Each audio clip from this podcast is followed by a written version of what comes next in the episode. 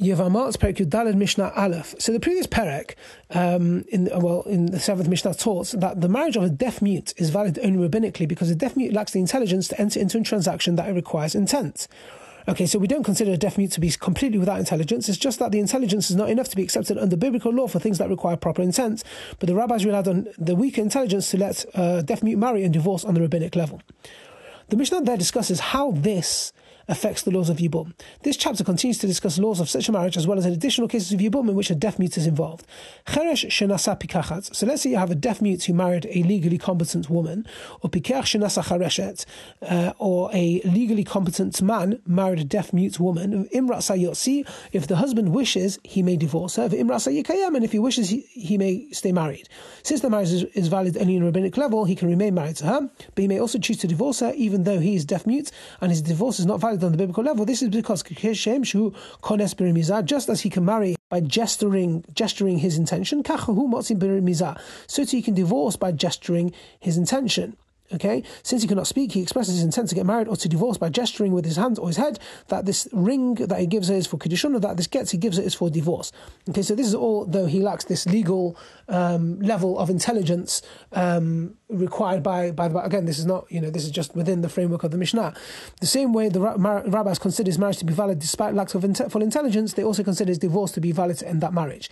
The Mishnah discusses a divorce involving a deaf mute in a case where the marriage was biblically valid. In connection with this, it also discusses the law of divorce in the case of an insane husband or wife whose marriage was biblically valid. Like a deaf mute, an insane person cannot intend, enter into a transaction that require intent. So let's say you have a legally competent man who married a, um, a legally competent woman, and afterwards the wife became a deaf mute. So the law is that even though the marriage was biblically valid, since they were both legally competent when they got married. If the husband wishes wishes, he may divorce her. He's now deaf mute whose actions are normally not valid on a biblical level. She may nevertheless be divorced because a divorce does not need her intent. Uh, so one does not need a woman's consent for marriage. Okay, the Mishnah will explain this below. The Imra if he wishes, he may certainly keep her as a wife. Nish nish tatate, but if the wife became insane after they got married, lawyers, he may not divorce her because the rabbis feared that this might lead to people treating her immorally since she does not have the awareness to protect herself. So, though biblically her marriage would be valid, okay, if she's aware enough to hold on to her gets, just like a deaf mute, deaf mute, the rabbis prohibited such a divorce. In the case of the deaf mute wife, however, the rabbis did not make this prohibition because deaf mutes generally have enough intelligence to protect themselves from immorality. So, nitzcharesh hu or nishtana. Now, if the husband became a deaf mute or insane after they got married, eno limits, he can never divorce her because the husband must have intent in order for a divorce to take effect on a biblical level, and the intent of a deaf mute or insane person is not legally recognized on the biblical level.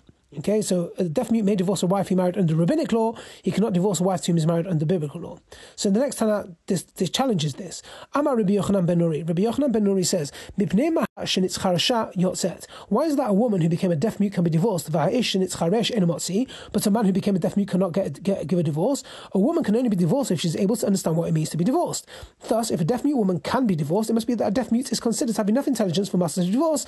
If so, a deaf mute man should also be able to divorce. Okay, as in like if uh, the woman's got enough intelligence, so the man should be able should be able to have the divorce. Okay, so Amrullah, the sage said to him reply, A man who divorces cannot be compared to a woman who is being divorced. Because a woman can be divorced with her consent or without her consent. But a man can only divorce only with his consent. Thus, a deaf mute's wife divorce can be valid because her agreement is not needed. She just needs to understand what a divorce is, and even a deaf mute can understand this. However, a deaf mute's husband cannot divorce because he must be legally intend to divorce, and this a deaf mute cannot do. Mishnah Bet. The Chachamim in the previous Mishnah ruled that a deaf mute woman may be divorced even, she, even if she was legally competent when she got married and her marriage was biblically valid. In this Mishnah, they proved their opinion by quoting the testimony of the following Tana. So this is uh, quoted from a Mishnah in Ediot. Uh, these Mishnah are all rulings from an early generation of Tanaim and cited by later generations of Tanaim as proofs. Head Rabbi Yochanan ben Gudgada. Rabbi Yochanan ben Gudgada testified to an old teaching. Al aviha concerning a deaf mute girl whose father married her off when she was a child. Shall shehi that she may be divorced with a get. Even where the get is given to her, not to her father, because she's already reached adulthood and her father has no rights over her.